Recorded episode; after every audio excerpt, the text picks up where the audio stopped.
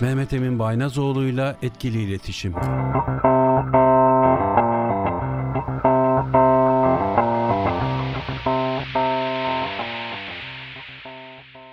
Trakya Üniversitesi Radyosu Radyo Güne Bakan'da Mehmet Emin Baynazoğlu ile etkili iletişim programına tekrar hoş geldiniz. Hocam siz de hoş geldiniz. Hoş bulduk hocam. Nasılsınız? Çok çok iyiyim. Bu stüdyoda kötü olmak aslında çok mümkün değil. Çünkü müthiş bir enerji var. Hem sizin hem de buranın gerçekten müthiş bir enerjisi var.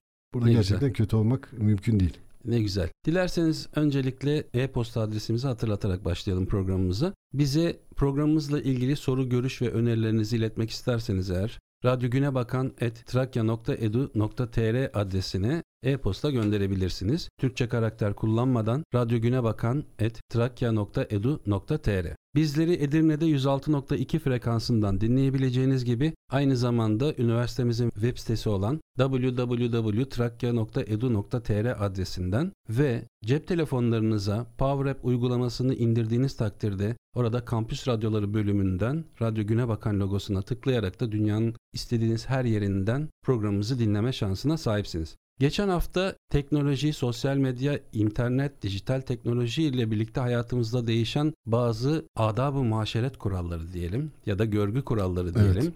ve çoğumuzun teknoloji ile birlikte öğrenmeye başladığı ama sonuçta doğru bir yere de çok fazla varmadığını gördüğümüz bir kullanım şekli söz konusu. Evet. Dolayısıyla biz bugün geçen hafta da konuşmuştuk.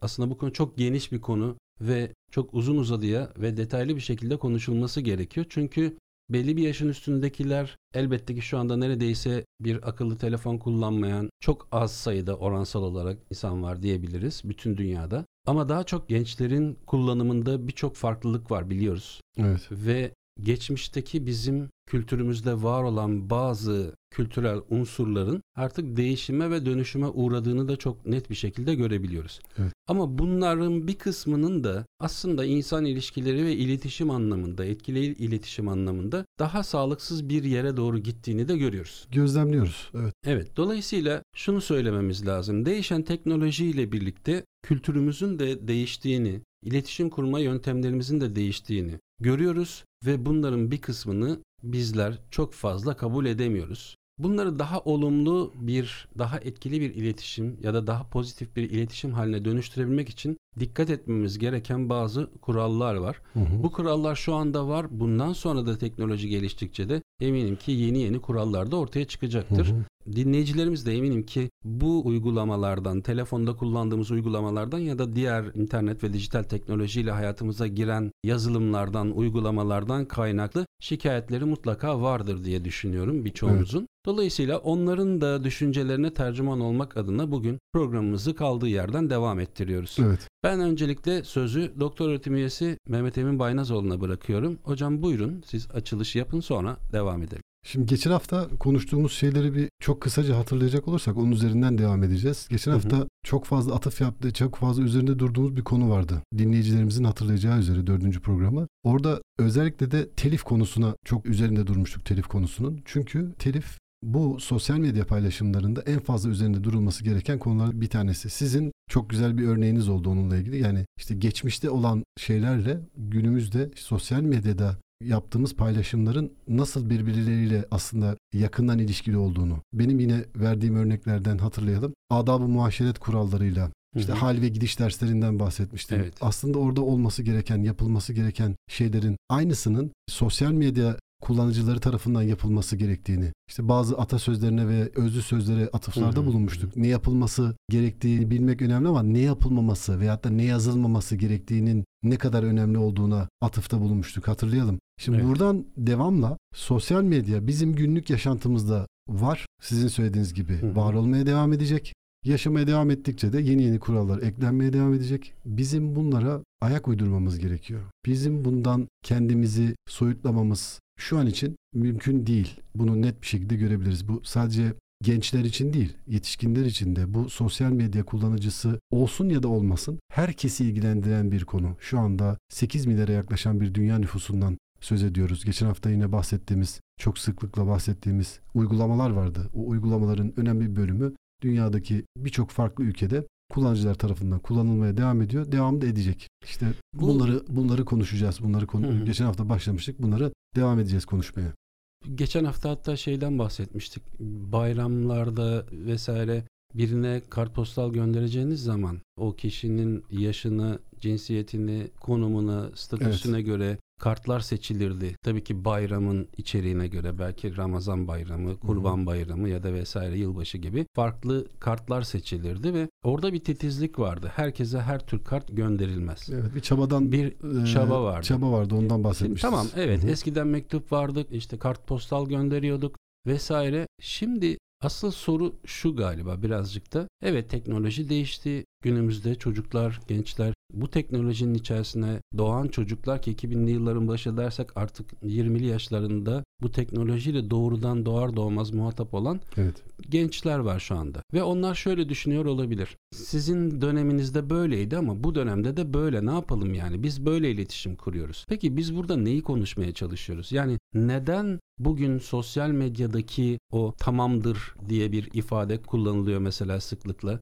Ya da kısaltmalar kullanılıyor ya da hatta şunu bile şahsen ben yaşadım babam öldüğünde bana Instagram'ın direkt mesajı üzerinden başın sağ olsun mesajı bile geldi ki bana çok ciddiyetsiz ve çok saygısızca geldi. İşte ağlayan surat emojisi gönderdiklerini de söylemiştiniz Evet, yanlış hatırlamıyorsam. evet. Yani bu bunun üzerinde konuşulması gerekiyor. Yani Evet. Bu önemli bir konu. Yani gülmek işte çok gülmek vesaire falan ama ne olursa olsun ben ona şöyle diyorum başkasının acısına gülmek diyorum o Evet. ağlayan emojiyi kullanıp da birisi ölmüşse bizim kültürümüzde yani bu milletin kültüründe böyle bir şey yok.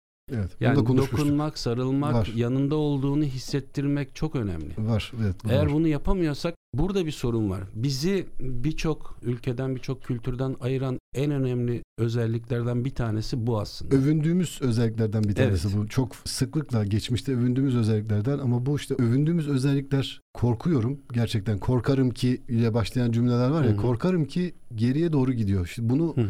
bu gidişi bir şekilde durdurmamız lazım. Sosyal medya programın başında da söyledik. Var, var olmaya devam edecek. Biz bu mevcut değerlerimizi nasıl koruyabiliriz buna bakmamız lazım. Sosyal medya ile birlikte. Sosyal medya gene var olsun, emojiler gene var olsun. Yine kullanalım ama etkili, verimli, bizim için faydalı, toplum için faydalı halde nasıl tutabiliriz? Bunlara bakmamız lazım. Bunlar son derece önemli. Bizi biz yapan değerleri unutmamamız lazım. Birbirimize sarılmamız, dokunmamız, ağlamamız, gülmemiz, birlikte bir takım değerlerimizi paylaşmaya devam edebilmemiz lazım. Sosyal medyayla birlikte. Ya o da var olsun, bu da var olmaya devam etsin. Madem övündüğümüz bir özelliğimiz bu. Niye? Birbirimize derdimizi dökebiliyoruz, dertleşebiliyoruz. Yüz yüze geldiğimizde fiziksel olarak yüz yüze, çevrim içi tamam gerekli hallerde çevrim içi yapalım bunu, çevrim içi ama yüz yüze fiziksel olarak birbirimizin acısını paylaşalım. Birbirimizin mutluluğunu, birbirimizin sevincini, kıvancını paylaşalım. O zaman bizi biz yapan değerlerin var olması, var olmaya devam etmesi mümkün olabilir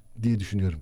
Kesinlikle doğru. Ben de aynı fikirdeyim. Tabii bizi biz yapan değerler derken de belki yeni jenerasyonda genç nesilden insanlar az önce söylediğim gibi yani biz de bunu tercih ediyoruz diye düşünüyor olabilirler. Bizim sahip çıkmaya çalıştığımız şey bu programda ya da hayatımızın içerisinde aslında gelecekte onların da sahip olması gerektiğine inandığımız önemli insani değerler. Hayatta biriktirilemeyecek şeyler var diye düşünüyorum. Ben 2016 yılında babamı kaybettim. Dün tesadüfen fotoğraflara bakarken ve kulağından ayak parmağına kadar her yerinin fotoğrafını çektim ve yaşadığı sürece hasta yatağında da hep ona dokunup elini öptüm, alnını öptüm, ne bileyim mümkün olduğunca temas kurmaya çalıştım. Evet. Çünkü ölümle birlikte yapamayacağımız en önemli şey birbirimize sarılmak Sarılmak. aslında. Hı hı. Onlar hep daha artık soyut bir yerde kalıyorlar. Evet. Dolayısıyla sevdiğiniz insanlara dokunabilmek, onlarla sarılabilmek, onlara sevginizi bu şekilde hissettirebilmek çok önemli. Ve sosyal medyanın ya da işte WhatsApp gibi bazı uygulamalar üzerinden konuşmanın bir dezavantajı da ne? İnsanlar kendilerini profil fotoğraflarında mesela farklı gösteriyorlar. Evet. Profiline yazdığı şeylerle ilgili yani insanlar yazdıklarıyla değil ve yaptıklarıyla bir şekilde varlar bu hayatta. Dolayısıyla o anlamda birebir iletişim kurmak, insanlarla temas kurmanın çok önemli olduğuna inanıyoruz. Bu gençler için de böyle, belli bir yaşın üstündekiler için de bu şekilde. Sizin anlattığınız şeylerden hareketle çok doğru şeyler söylediniz. Aslında bu net bir şekilde bizim anlatmaya çalıştığımız şey için çok güzel bir örnek. Yani fiziksel olarak temas edemediğiniz sürece o bizim bahsettiğimiz değerleri bütün toplum içinde olması gerektiğini düşündüğümüz değerleri yaşatma şansınız yok ve onun tekrarı da yok. Evet. Ve o süre zarfında kendi sevdiklerinizin, arkadaşınızın, dostunuzun, ailenizin yanında olamazsanız şayet sosyal medyadan güzel emojilerle, sözlerle oraya herhangi bir gülücü kondurmayla bunların telafi edilmesi mümkün olamayacak. Bunu hepimiz çok net bir şekilde biliyoruz. Dolayısıyla bunların alternatif olarak düşünmek mümkün değil. Fiziksel olarak birbirimize sıcak dokunuşların yerini tutması mümkün değil. Bunu bilerek hareket etmemiz lazım. Sosyal medya işte var olmaya devam etsin. Bir yandan da bunları da devam ettirelim demeye çalışmamızın nedeni de esasında bu. Çok basit bir örnek vereyim mesela. Birine bir iyilik yaptığınızda ya da bir şey yaptığınızda karşı taraf size teşekkür ediyor. Ve bu teşekkürün daha da değerlisi şöyle bir şey oluyor. Çok basit bir hareket.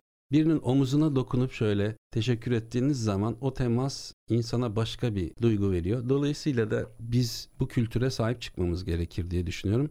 Bayramlarda büyüklerin elini öpmek önemlidir. Cep telefonu ekranından birilerinin böyle espriler var biliyorsunuz. Cep telefonu ekranından el öpmek gibi Evet. şeyler. Tabii o işin espri boyutu ama ne olursa olsun özellikle belli yaşın üstündeki büyüklerimizin elini öpmek, onlara sarılmak, onlara değer vermek çok önemli. Hayattayken yapabilmek Evet. lazım. Onları kaybettikten Evet. sonra yapmak çok fazla bir şey ifade etmiyor esasında. Şimdi biraz önce siz o konuşmaları yaparken bir önceki cümlelerimizde Ziya Paşa'nın meşhur terkibi bendinden şöyle bir söz geldi aklıma. Aynesi iştir kişinin lafa bakılmaz. Şahsın görünür rütbeyi akl eserinde bugünkü Türkçesiyle insanın aynası iştir. Lafa bakılmaz. Bir kişinin aklının seviyesi yaptığı işte görünür.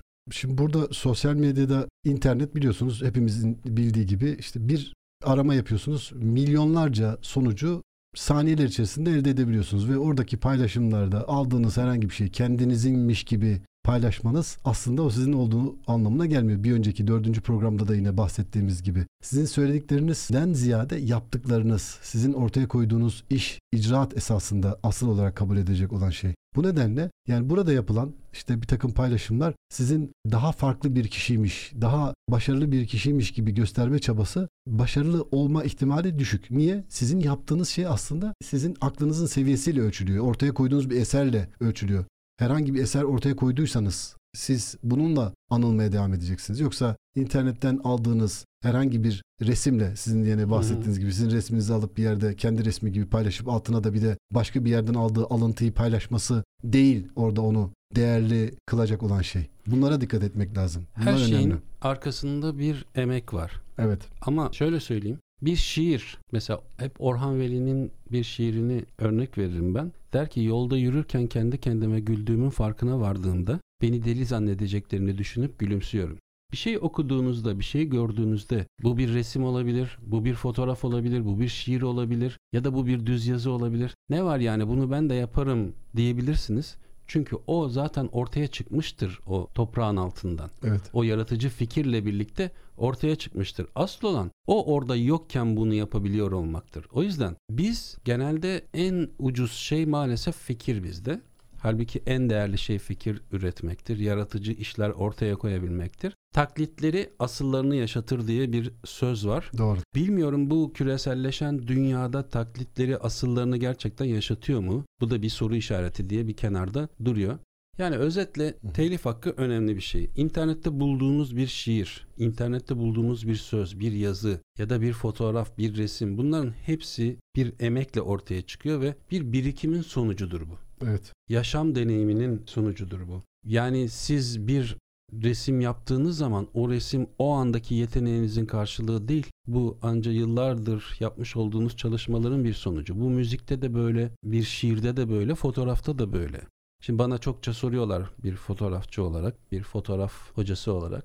İşte abi biz de oradan geçiyoruz ama sen onu nasıl gördün? O bir deneyim. Ben onu gördükten sonra onun fotoğrafını birisi daha çektiği zaman o kopya oluyor. O taklit oluyor. Ve bunun aslında sadece belki sosyal medyada like almanın ötesinde insana kattığı bir şey yok. Asıl olan düşünce sistematiğini, yaratıcı sistematiği o hale getirip etrafa o gözle bakabilmek ya da o gözle bir şeyler üretmeye çabalamak insanı geliştirir. Yoksa çok kolay birinin çektiği fotoğrafın aynısını çekebilirsiniz. Birinin yaptığı resmin aynısını yapabilirsiniz. Ya da yani Mozart'ın bir eserini çalıyor olmak sizin Mozart olduğunuz anlamına gelmiyor ya da işte Rembrandt'ın ya da bir başka ne bileyim Van Gogh'un bir resmini yapabiliyor olmak sizi Van Gogh yapmaz. Evet. Ya da bir şairin şiirini taklitle bir şey yaptığınızda da siz de şair olmuyorsunuz. O yüzden kendimizi geliştirmek, yaşam deneyimimizi arttırmak, birebir hayatın içerisinde olmak çok önemli ve tabii ki o yaşam deneyimiyle birlikte, o emekle birlikte, o zihinsel yoğunluk ve çabayla birlikte ona da saygı duymamız da gerekiyor. Çünkü insanların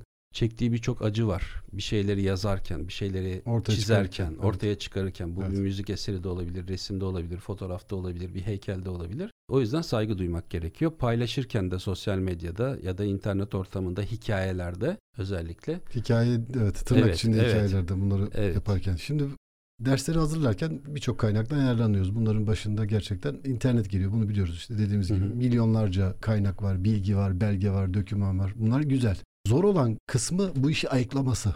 Yani o filtreleme dediğimiz, tırnak içinde filtreleme dediğimiz kısım en büyük sorun. Niye? Çünkü doğru bilgiyi doğru şekilde aktarabilmemiz son derece önemli. Mesela bir özlü söz buldunuz mesela bunu paylaşacaksınız diyelim ki sunumunuzda. Bir yerde o özlü sözün Japon atasözü olduğunu söylerken başka bir yerde Stanford Üniversitesi'nde bir öğretim üyesine ait olduğunu görüyorsunuz. Bir başka yere hı hı. bakıyorsunuz. Onun Almanya'da bir bilim insanı tarafından söylendiğini görüyorsunuz. Aklınız karışıyor. Acaba ben hangisine atıf yapayım? Aslında önemli bir sorun hepimiz için. Bu tarz işte paylaşımlar yapmak durumunda olan veyahut da böyle araştırmalar yapmak durumunda olan okumalar, okuduğunu paylaşma durumunda olan insanlar için de. Ama burada tabii birkaç farklı kaynağa bakıp bir de burada internet siteleri de önemli. Yani uzantılarının hangileri olduğu işte birileri tarafından mı yazılmış, blog yazısı mı Hı-hı. veya bir kurumsal bir site mi veya bir işte uzantısında işte bir ülke uzantısı mı, bir kurumsal bir kimliği var mı? Buna bakmamız lazım. Buna baktığımızda iş biraz daha yani bizim açımızdan kolaylaşıyor en azından baktığımızda genel hatlarıyla. Yine de teyit etmek teyit gerekiyor. etmekte fayda var. Bunun teyit ederken de bu tarz şeylere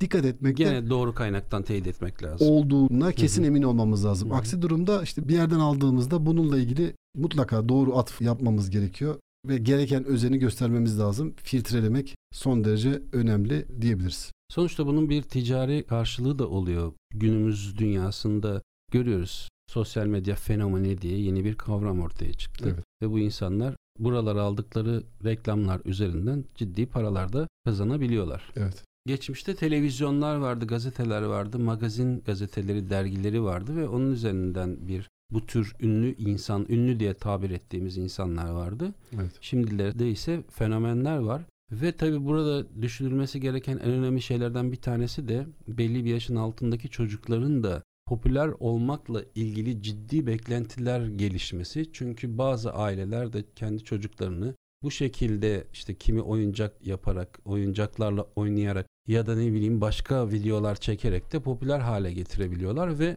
bunun üzerinden de sahiplendiği ya da sahip olduğu varlığı da göstererek bir şeyler yaptığınızda çocuklar aslında hayatta okumanın, bir şeyler öğrenmenin, geleceğe dair belli kaygılara sahip olmanın ve belli bir plan program dahilinde ders çalışmanın, kendini geliştirmenin ne kadar önemli olduğu yerine aslında popüler olmanın ne kadar önemli olduğu gibi bir durumla karşılaşıyorlar. Evet. Bir gösterge karşılarına çıkıyor. Evet. Ve ben çokça etrafımda da gördüm hüngür hüngür ağlayan ben de YouTube'da video paylaşacağım. Ben de ünlü evet. olmak istiyorum. Ben de sosyal medya fenomeni olmak istiyorum diyen çocuklar var. Şimdi maalesef daha yeni yeni bu yani yeni yeni derken tabii ki 2000'li yılların başından itibaren biz dijital teknolojinin içindeyiz ama etkisi dediğimiz zaman etkisini anlayabilmemiz için bir sonucun ortaya çıkması gerekiyor. Evet. Ve biz o sonuçları yavaş yavaş görüyoruz ve çocukların özellikle pandemi süreciyle birlikte tabletle, televizyonla ve sosyal medyayla ya da uygulamalarla birlikte çok ciddi anlamda haşır neşir olmaları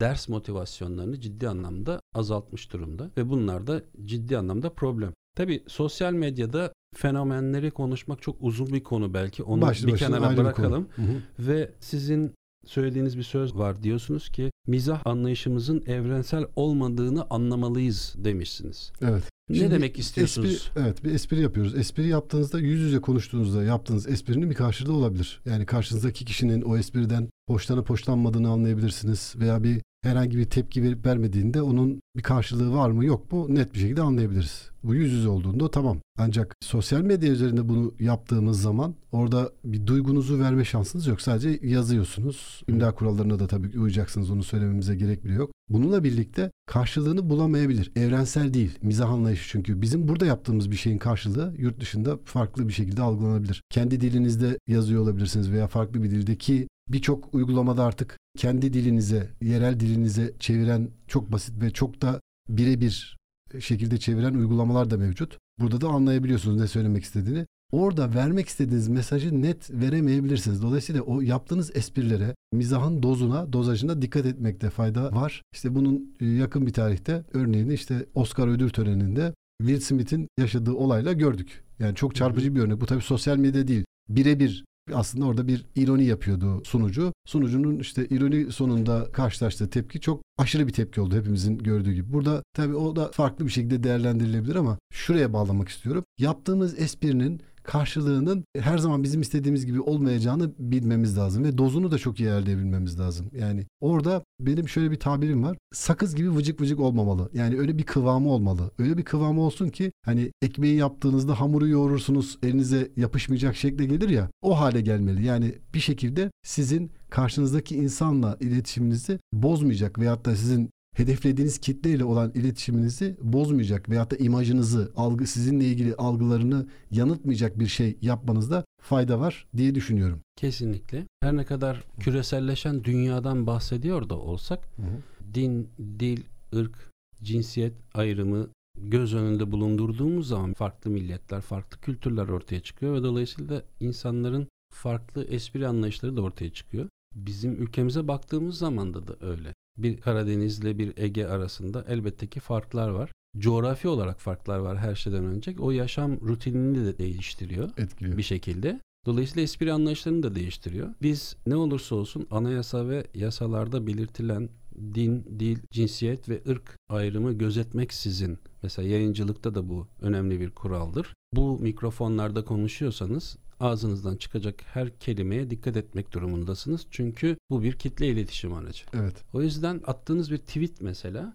o tweet milyonlarca insan tarafından tekrar retweet edilebiliyor. Yani tekrar yayınlanabiliyor diyelim. Tekrar paylaşılabiliyor. Evet. Ve bu da belki de ulaşmaması gereken ve görmemesi gereken bir sürü insana bu mesajın ya da gitmesi anlamına geliyor. Bahsettiğiniz gibi o doğru olmayan esprinin ulaşması anlamına geliyor ki çocukların da bu kaynakları çok rahatlıkla görebildiğini düşünecek olursak buralarda daha dikkatli olmamız gerektiğini söyleyebiliriz. Çok dikkatli olmamız gerekiyor hocam. Geçen hafta bundan bahsetmiştik. Kapalı gruplarda yapacağınız paylaşımlar tamam sizin kendi hinterlandınızda bunu yapın. Fakat bütün kullanıcılara açık olan bir paylaşım yaptığınızda burada çok fazla üzerine düşünmemiz gerekiyor. Yani bunun sonuçlarının neler olabileceğini mutlaka düşünmemiz gerekiyor. Aksi durum bizim için olumsuz bir sonuç ortaya çıkaracaktır. Bunu net bir şekilde söyleyebiliriz. Bir de kullandığımız yazı dili önemli. Tıpkı konuşmalarımızda olduğu gibi çok uzun olmayan net mesajlar vermeye çalışmamız lazım. Biriyle konuştuğumuzda özellikle de 6-9 kelime arası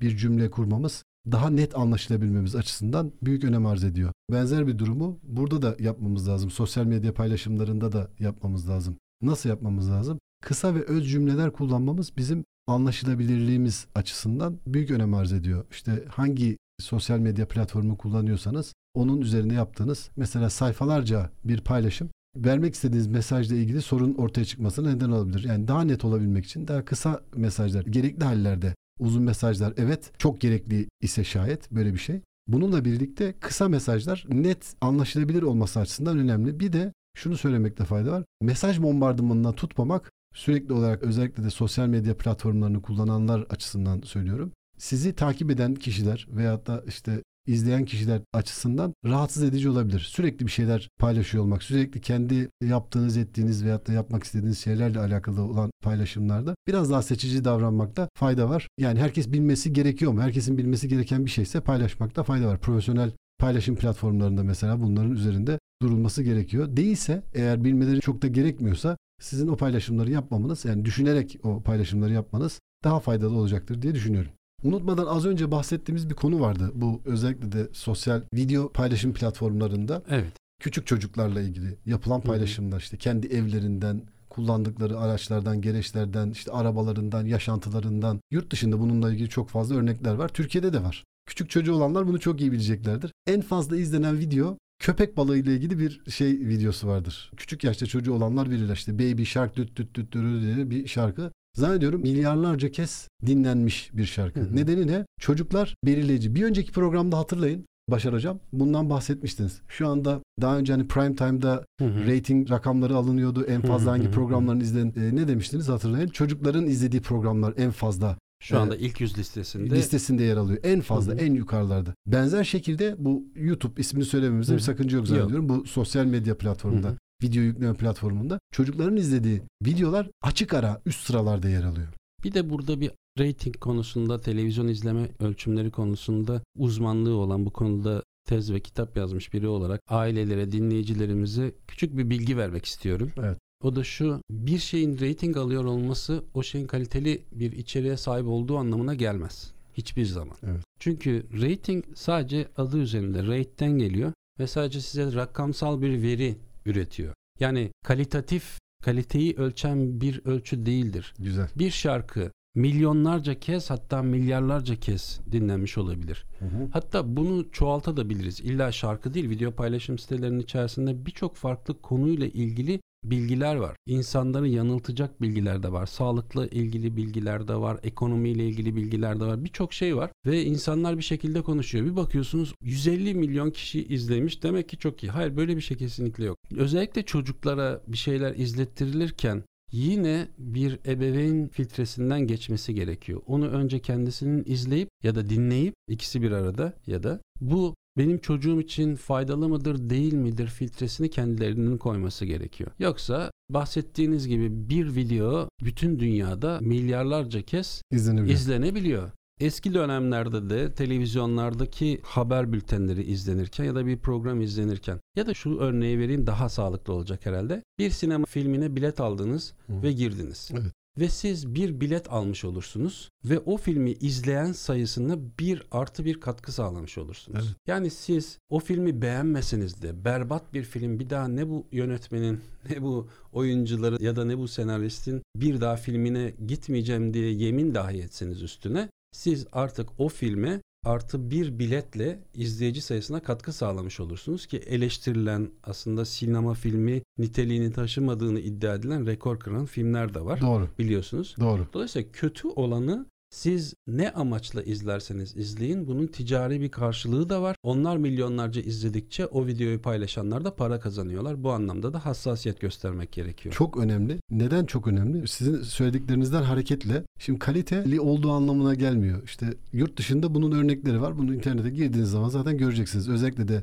işte 3-8 yaş hatta bunu biraz daha geriye de alabiliriz. Yani çocuk dik durmaya başladığı andan itibaren elinde işte internete bağlanan herhangi bir cihazı kullanmaya başladığını biliyoruz. Hepimiz biliyoruz. 1 yaşından itibaren, 2 yaşından itibaren bu videoları izlediklerini biliyoruz. Bu kaliteli olduğu anlamına gelmiyor. Milyarlarca izleniyor yurt dışında. Bunun örnekleri Türkiye'de de var. Bunları mutlaka sizin söylediğiniz gibi filtreden geçirmemiz gerekiyor. Ve acaba burada çocuklara verilmek istenen mesaj nasıl bir mesaj? Onlara bakmamız gerekiyor. Ve o çocuklarımızı evet. bizim onların da ya ben de benzer şeyleri yaparak hiçbir şey yapmadan bu kadar çaba sarf etmeden böyle bir servete sahip olabilirim düşüncesini tırnak içinde onların akıllarından bir şekilde çıkartmamız lazım. Bu çok kolay bir şey değil. İlk dört programda belki ilk dördünde hepsinde de söylemişizdir. Söylemesi gerçekten kolay ama yapması çok zor şeyler. Bununla birlikte bir şeyler yapılması gerekiyor. Velev ki olsun hocam. Yapılması gerekiyor. Velev ki olsun. bir çocuk cidden o başarıyı sağlayabilsin ve oralara gelebilsin. Her çocuğun çocukluk döneminde yaş grubuna göre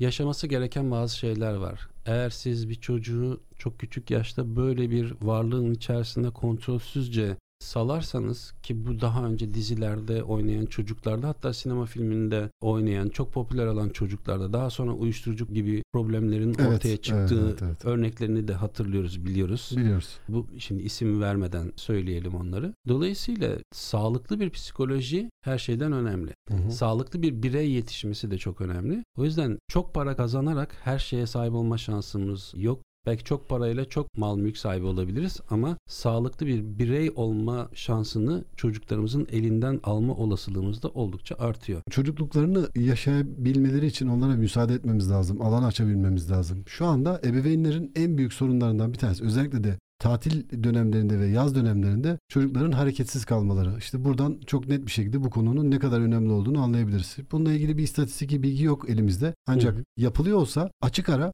bunun çok önemli bir sorun olduğu ortaya çıkacaktır. Türkiye'de de de dünyada da. Niye? Çocuk dışarı çıkmak istemiyor. Neden çıkmak istemiyor? Çünkü internet kullanımı, internete bağlanabilen herhangi bir cihaz. Bu tabir benim değil ama çok beğeniyorum, kullanıyorum, atıf yapıyorum. Sanal oksijen. Hı hı. Sanal oksijen olarak görüyor. Yani olmadığında nefes alamaz durumda hissediyor kendini ve vücut fonksiyonları sanki artık yerine getiremeyecekmiş gibi. Oksijen maskesi gibi. Gibi düşünün, öyle düşünün. Bu 2022'de bu tabiri ilk duyduğumda 2008 yılı gibiydi. Yani 14-15 yıl kadar önce duydum bu tabiri ve o zaman da kullanıyordum. Öğrencilerden yani benim işte etrafımdaki insanlardan, ebeveynlerden, velilerden de benzer tepkiler geldiğini gördüğümde evet dedim gerçekten bu yani sanal oksijen haline gelmiş bir gezi olacaktı bundan yaklaşık 15-20 yıl kadar önce tam net hatırlamıyorum. Öğrencilerden bir tanesi şey dedi hocam dedi otobüste internet var mı? Dedim neden? İnternet yoksa dedi ben gelmem dedi geziye dedi. Çünkü o süre yaklaşık 7-8 saatlik bir seyahat süresi olacak. Ben 7-8 saat boyunca ne yapacağım hocam? Etrafa mı bakacağım dedi. Veyahut da kitap mı okuyacağım dedi. Aynen bu cümleyi kurdu. Sonradan düşündüm dedim ki evet sanal oksijen mi? Evet sanal oksijen. Yani o olmadığında yani bir eksiklik herkes için bu sadece o yaş grubundaki çocuklar için mi? Değil.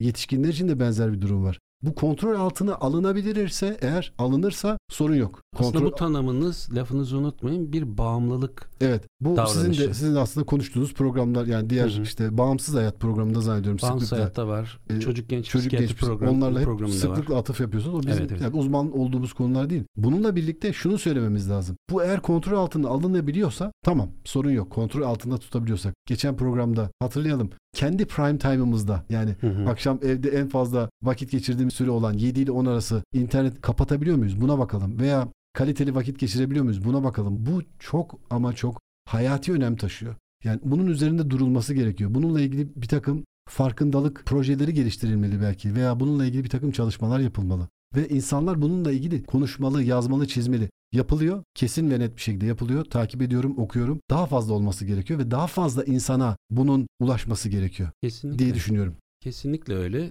Tabii söz konusu olan çocuklarsa, evet. çocuklarımızsa onlar bizim geleceğimiz. Geleceğimiz. Hem ülkemizin geleceği hem dünyanın geleceği onların daha sağlıklı bireyler olarak yetişmesi çok önemli. O bahsettiğimiz programlarda da özellikle çocuk genç psikiyatri programında da çok söyledik. Eskiden 80'li yıllarda jeton alıp jetonla çocuklar bir oyun oynuyorlardı ekranların başında. Oyun salonları vardı. Hı hı. Şimdilerde ise cep telefonundan istediğiniz sayıda, istediğiniz farklı türde oyunu cep telefonunuza yükleyip para ödemeden oynayabiliyorsunuz. Hani para ödemeden derken orada da tabii ki bir parantez açmamız gerekiyor. Aslında parayı şöyle ödüyoruz. Biz reklama maruz kalıyoruz. Evet. Ya da çocuklar reklama maruz kalıyor ve o çocuklar da şimdi özellikle küçük çocuklarda algoritmalarda şunu çok dikkat etmek lazım. Bu video paylaşım sitelerinde biliyorsunuz en çok dinlediğiniz şeyler nelerse onlar daha çok ön plana. Ana sayfayı açtığınız zaman sizin dinleme, izleme potansiyeliniz olan şeyleri daha çok ön plana çıkarıyor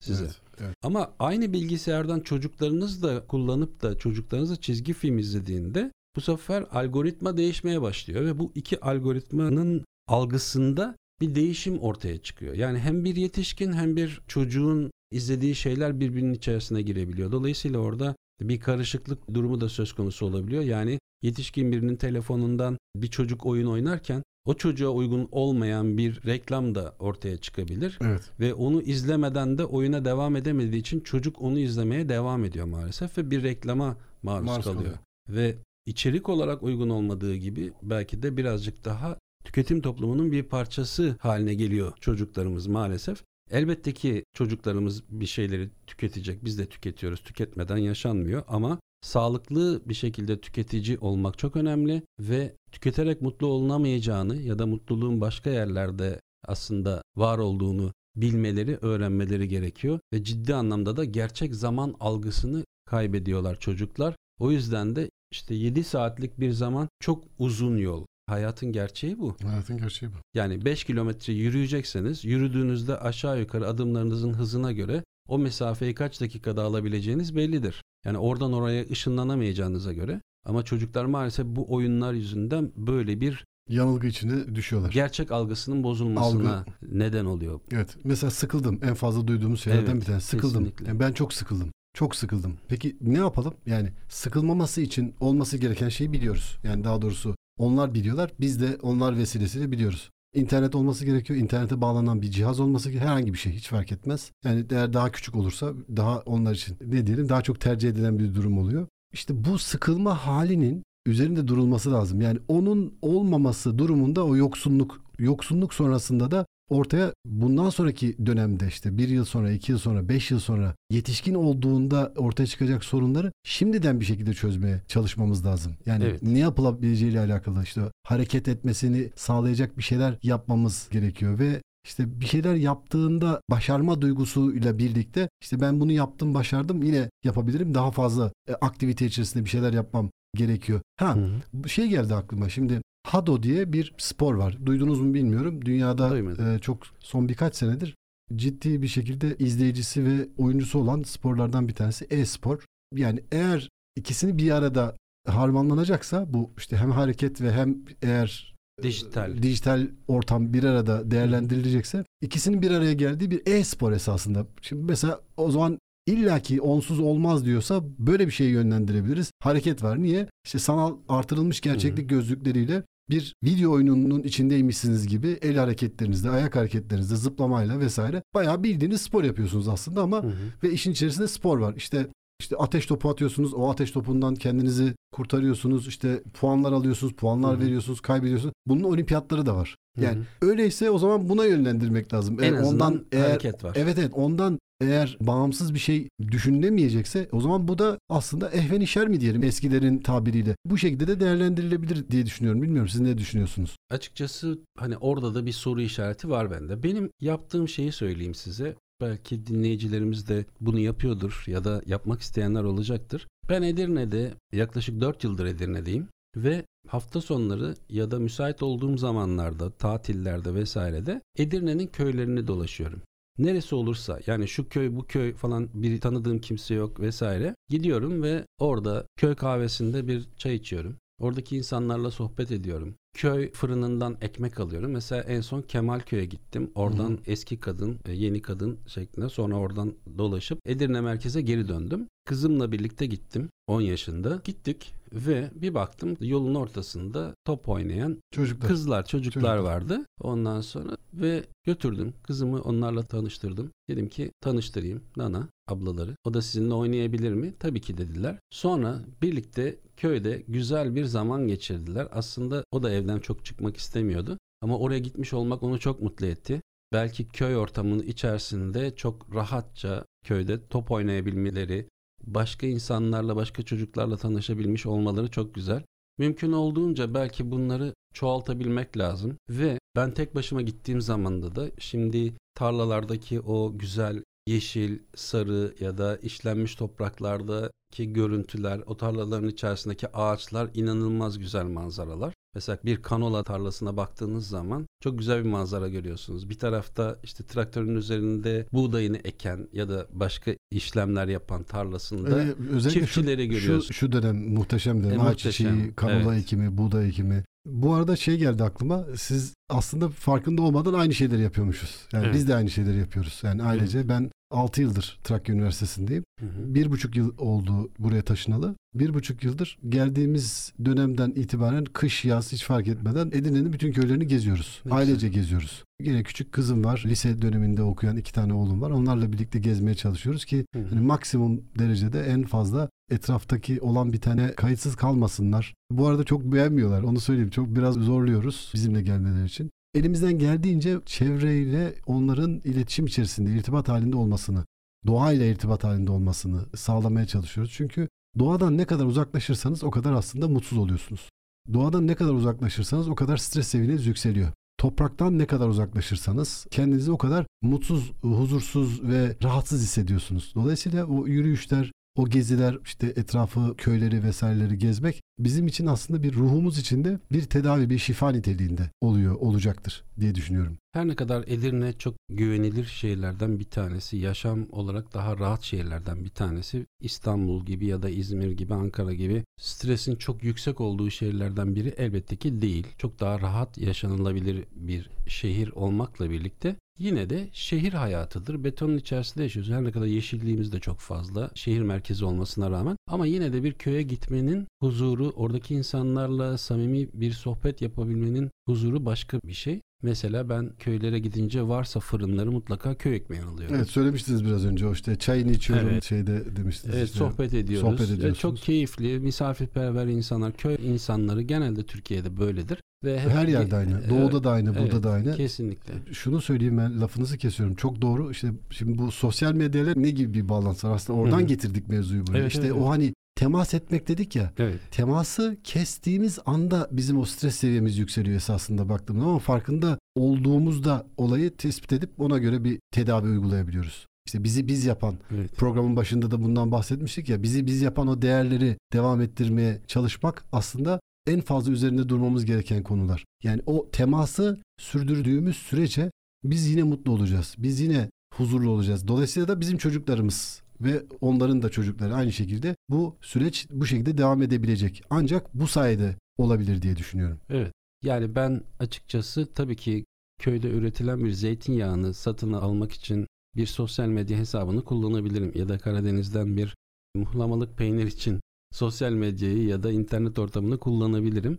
Ama işin güzel tarafı işte o yediğiniz içtiğiniz şey gidip de o köyde gerçek yerinde tükettiğiniz zaman onun mutluluğu daha başka. Çok farklı. Ve mesela bir tarladan burada da çiftçi arkadaşlarımız var tanıdığımız Edirne'de. Mesela gelip yolun kenarında birazcık domates alabilir miyiz deyip Karaağaç'ta mesela bunu yapan çokça arkadaşımız var. Hı hı. Poşette toplayıp domatesi verip borcumuz ne kadar dediğinde borcunuz yok afiyet olsun deyip gönderen çiftçi arkadaşlarımız var. İşte bu güzel bir paylaşım. Sosyal medya paylaşımlarına hiç benzemiyor. Evet. Ya hele ki evet. hikayeden paylaşmaya hiç benzemiyor. Değil, değil. Yani- Temas var, koku var. Yani beş Evet. duyu tamamı orada Evet. mevcut. İşte bizim anlatmaya çalıştığımız şeyler bunlar. Ya Evet. bunları yaşayabilmemiz ve yaşatabilmemiz büyük önem arz ediyor. Şimdi Öyle düşünüyorum. beş duygu deyince benim aklıma duyuların dijitalleşmesi ve mekanikleşmesi gibi bir kavram geldi. Evet. Ama üstüne şimdilik çok fazla konuşmayacağım. Çünkü çok eminim ki geniş bir konu. Evet beş duyu görmek, duymak, koklamak, ondan sonra tatmak, evet. dokunmak, Dokunmak. bunlar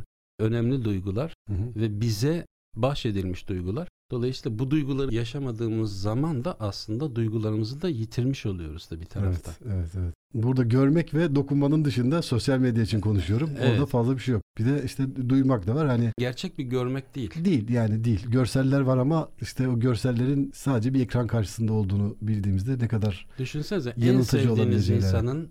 sizin karşınızda bir cep telefonu üzerinden, akıllı telefon üzerinden bir uygulama üzerinden karşılıklı görüşüyorsunuz. Hı hı.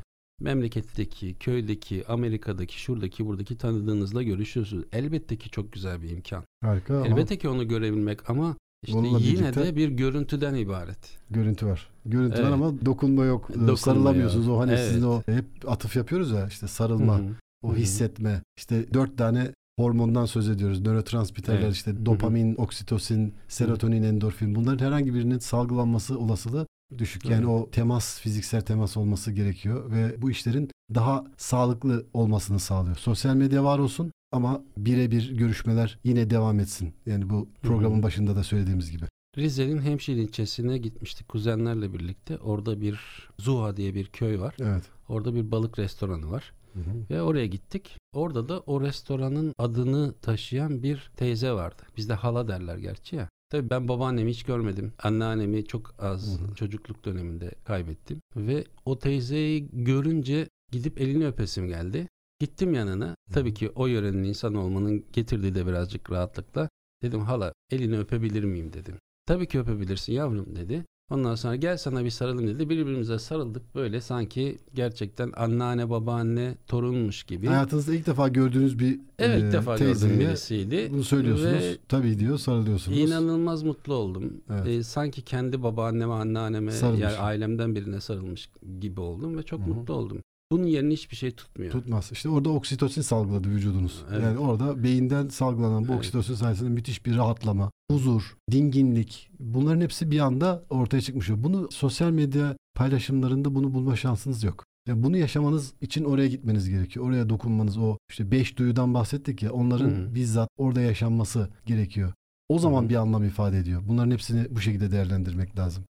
Evet hocam. Sosyal medyada bir de son yıllarda özellikle en fazla paylaşım yapılan kısım hikaye kısmı. Diğer uygulamalardaki durum kısmı ya da hikaye kısmı çok fazla. Çünkü insanlar daha az zahmetle çok daha hızlı bir şekilde paylaşımlara ulaşabiliyorlar. Ve Evet. burada birçok kişinin, sosyal medya kullanıcısının hatta milyonlarca insanın çeşitli konulardaki hassasiyetlerine dair paylaşımları söz konusu oluyor. Ve bu paylaşımlarda kimi zaman aslında ucunun nereye gideceğini çok fazla düşünmeden ne kadar hassas bir insan olduğumuzu göstermek adına ya da gerçekten o hassasiyetle, o inançla bir şeyler yapıyoruz ama bazen isteyerek ya da istemeyerek yanlış adımlar, yanlış paylaşımlar yapabiliyoruz. Ve evet çok hassas olabiliriz, çok duygusal olabiliriz belli konularla ilgili olarak ama bunun ucunun nereye gideceğini çok ciddi bir şekilde düşünerek paylaşmamız lazım. Az önce dediniz ya hani paylaşırken düşünmek lazım, teyit Evet. etmek lazım. Doğru mudur, değil midir? Geçen hafta da söylemiştik bunu, evet. Bunu süre- paylaşmak lazım. sürekli sosyal evet e, düşünmek lazım evet.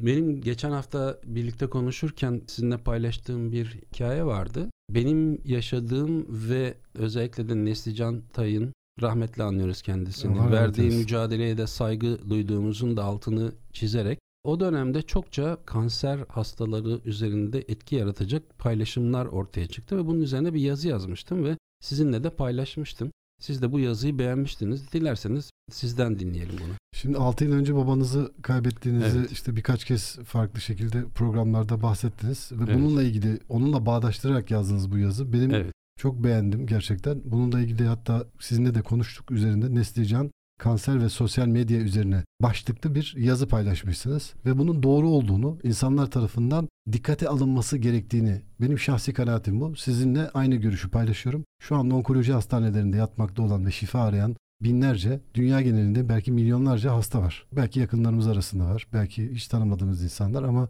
bu mücadelenin çok kutsal olduğunu, son derece önemli olduğunu hepimizin çok iyi idrak etmesi gerekiyor. Hepimizin böyle bir hastalıkla karşılaşma olasılığımızın olduğunu idrak etmemiz gerekiyor. İlla ki bizim başımıza gelmiş olması gerekmiyor. Yakınımızın başına gelmiş olması gerekmiyor. Bu konuşmadan hareketle Neslican kanser ve sosyal medya üzerine başlıklı paylaşımınızı şöyle bir okumak istiyorum. Neslican Tay'ın ölümü ile ilgili sosyal medya paylaşımları üzerine biraz kafa yormak gerek. Hemen hemen her özel güne ya da olaya dair tırnak içinde hikayeden yapılan paylaşımlar Neslican'ın ölümünde de devam etti. Bu paylaşımların kime ne yararı var bilmiyorum ama şu an kanser tedavisi görenlerin verdiği mücadeleye çok büyük zararlar verdiği kesin. Nasıl mı? Şöyle. Bilindiği üzere bugüne kadar kanser hastalarının iyileşmesinde en önemli unsurun moral, motivasyon olduğu hep söylendi. Bunu hepimiz biliyoruz zaten. Hastalara denildi ki moralinizi ve yaşama sevincinizi yüksek tutun. Tamam bu konuda da hemfikiriz. Bu hastalığı yenmek için en önemli şey bu. Neslican da öyle yaptı ve mücadele etti. Biz ne yaptık peki? Sosyal medya paylaşımlarımızda Neslican'ın verdiği mücadelenin altını çizerek ölümünden dolayı ne kadar üzgün olduğumuzu yazdık. Ne kadar tırnak içinde duyarlı insanlar olduğumuzu gösterdik. Ama bu paylaşımları okuyan kanser hastaları ne hissedecek diye acaba düşündük mü? Hayır, hiç düşünmedik. Onlar bu hastalıkla mücadele ederken en büyük motivasyon araçlarını ellerinden aldık. Dedik ki ne kadar inançlı, ne kadar motivasyonunuz yüksek, ne kadar moraliniz yüksek, moralli ve mücadeleci olursanız olun sonunda kaybedeceksiniz. Peki maalesef milyonlarca insan birleşip kanser hastalarının moralini sıfıra indirdik mi?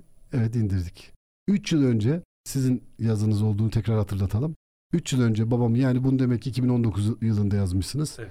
3 yıl önce babamı kanserden kaybettiğimizde hastanedeki odasının kapısını kapattık. Bu önemli bir, bir husus. Bunun bence altını çizelim. Kanserden babamı kaybettiğimizde hastanedeki odasının kapısını kapattık. Koridordaki hasta yakınlarına da kapılarını kapatmalarını söyledik.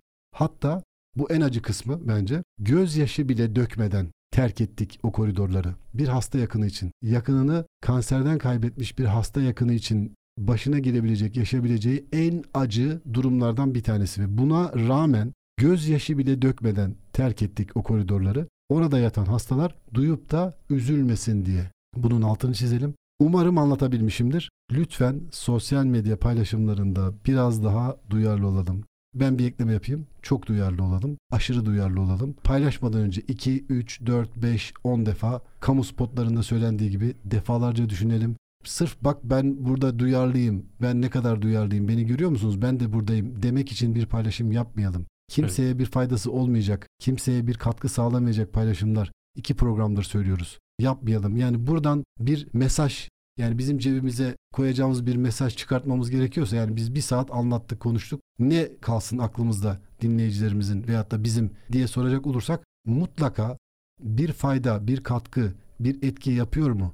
Fayda olumlu etki yapıyor mu? Buna bakalım ve olumlu etki yapmayacağını düşündüğümüz veya insanlara olumsuz işte bu yazıda anlattığımız gibi etki yapacağınızı düşündüğümüz bir şey varsa lütfen yapmayalım. Yapmamalıyız. Yapmamalıyız. Bu tarz eleştirel yazılar bazen kaleme alıyorum ve sosyal medyadan paylaşıyorum ben de. Hı hı. Ve bazen arkadaşlar ya hiç tepki göstermeyelim mi diye de bana serzenişte bulundukları da oluyor. Tabii ki tepki gösterelim. Sosyal medyayı doğru kullanmak elbette ki mümkündür. Ama bu şekilde yaptığımız paylaşımların kimseye bir faydası olduğunu düşünmüyorum. Yine aslında bizim altını çizdiğimiz konuya evet biz millet olarak bizim kültürümüzde dayanışma vardır. Biz o 2016 yılında babamı kaybettiğimiz dönemde bütün koridordaki herkes birbirini tanıyordu hastanede. Herkes birbirine nasıl, durumu nasıl, iyi mi, işte ne zaman tedavi alacak, öyle mi olacak, böyle mi olacak hep birbirimize destek olduk.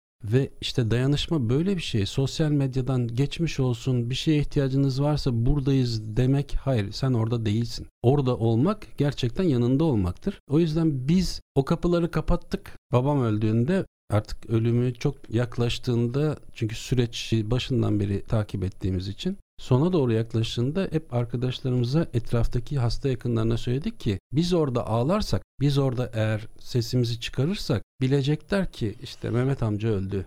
Bu o insanları nasıl kötü etkiliyorsa aynı şekilde diğer insanlarda biz sosyal medyada bir şeylere duyarlılık gösterirken bu konuda azimle mücadele eden hastalarımızın umudunu elinden almayalım. Bunu söylemişken de tekrar altını da çizelim. Belki bizi dinleyen kanser tedavisi gören hastalar vardır. Onlara da şunu söyleyelim.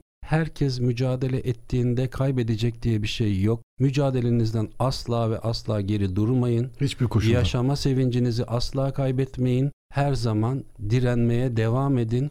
Bütün hastalarımıza da acil şifalar acil diliyoruz. Her zaman bir umut vardır. Asla Elbette. umudumuzu kaybetmememiz Elbette. gerekiyor. En son kaybedeceğimiz şey umudumuz olsun. Asla umudumuzu kaybetmeyelim. Evet. Bunu da hatırlatmakta fayda var. İşte sosyal medyada Neslican Tay'ın bu kadar bilinir, tanınır olması nedeniyle hani popüler bir insanın bir yerde hayatını kaybetmesi anlamında yaratacağı negatif etkiye atfen yazdığım bir yazıydı. Bence çok ee, da yerinde olmuş, çok doğru olmuş. Teşekkür ederim. Dilerim bundan sonraki zamanlarda yine sosyal medya üzerinden yapacağımız her hem hikayeden yani hikayeden derken tırnak içerisinde hikayeden Yazdık. paylaşımlar yapmadan ciddi samimi paylaşımlarımızı elbette ki fayda sağlayacak paylaşımlarımızı yapabiliriz. Hocam eklemek istediğiniz bir şey var mı? Programımızın sonuna geldik artık şu ana kadar aslında vermek istediğimiz mesajları verebildiğimizi düşünüyorum. Önümüzdeki hı hı. haftada konuşacağımız konudan biraz bahsedip bu haftaki programı kapatabiliriz diye düşünüyorum. Önümüzdeki hafta malum şimdi dönem olarak üniversiteden mezuniyet dönemi mezun olacak öğrencilerimizin sayısı oldukça fazla Türkiye genelinde. Bir iş arayışı, işte kariyerle ilgili soru işaretleri insanların aklında bu dönemde oldukça sık bir şekilde akıllarına geliyor. Bunlarla ilgili konuşalım istiyorum. Önümüzdeki hafta kariyer hedefleri, mezun olduktan sonra hangi işi yapacağıyla alakalı mezunların düşünceleri, bunlara yönelik bir takım öneriler, görüşler bunları konuşacağız önümüzdeki hafta. Aslında öğrencilik sürecinin başından beri belki bir kariyer hikayesini hedefleri doğru koymak, insanın kendini doğru tanıması vesaire gibi birçok başlıktan da yola çıkarak bir evet. sonuca ulaşacağız. Çünkü mezuniyet bir sonuç, yeni bir başlangıcın kapısı ama öncesinde neler yapmak lazım bunu da onları da konuşmamız lazım. O tabii bir programda konuşulacak bir konu değil. Hepimizin evet. çok iyi bildiği evet. gibi aslında bu bir süreç olacak. Zaten programın tanıtımında da sizin söylediğiniz gibi iletişim ve kariyer üzerine evet. konuşacağımızı söylemiştik. Bunlarla ilgili paylaşımlar yapacağız, yapmaya çalışacağız. Faydalı olmaya gayret edeceğiz. Mehmet Emin Baynazoğlu ile Etkili İletişim programının sonuna geldik ve önümüzdeki hafta yine aynı gün aynı saatte görüşünceye dek hoşçakalın. Hoşçakalın.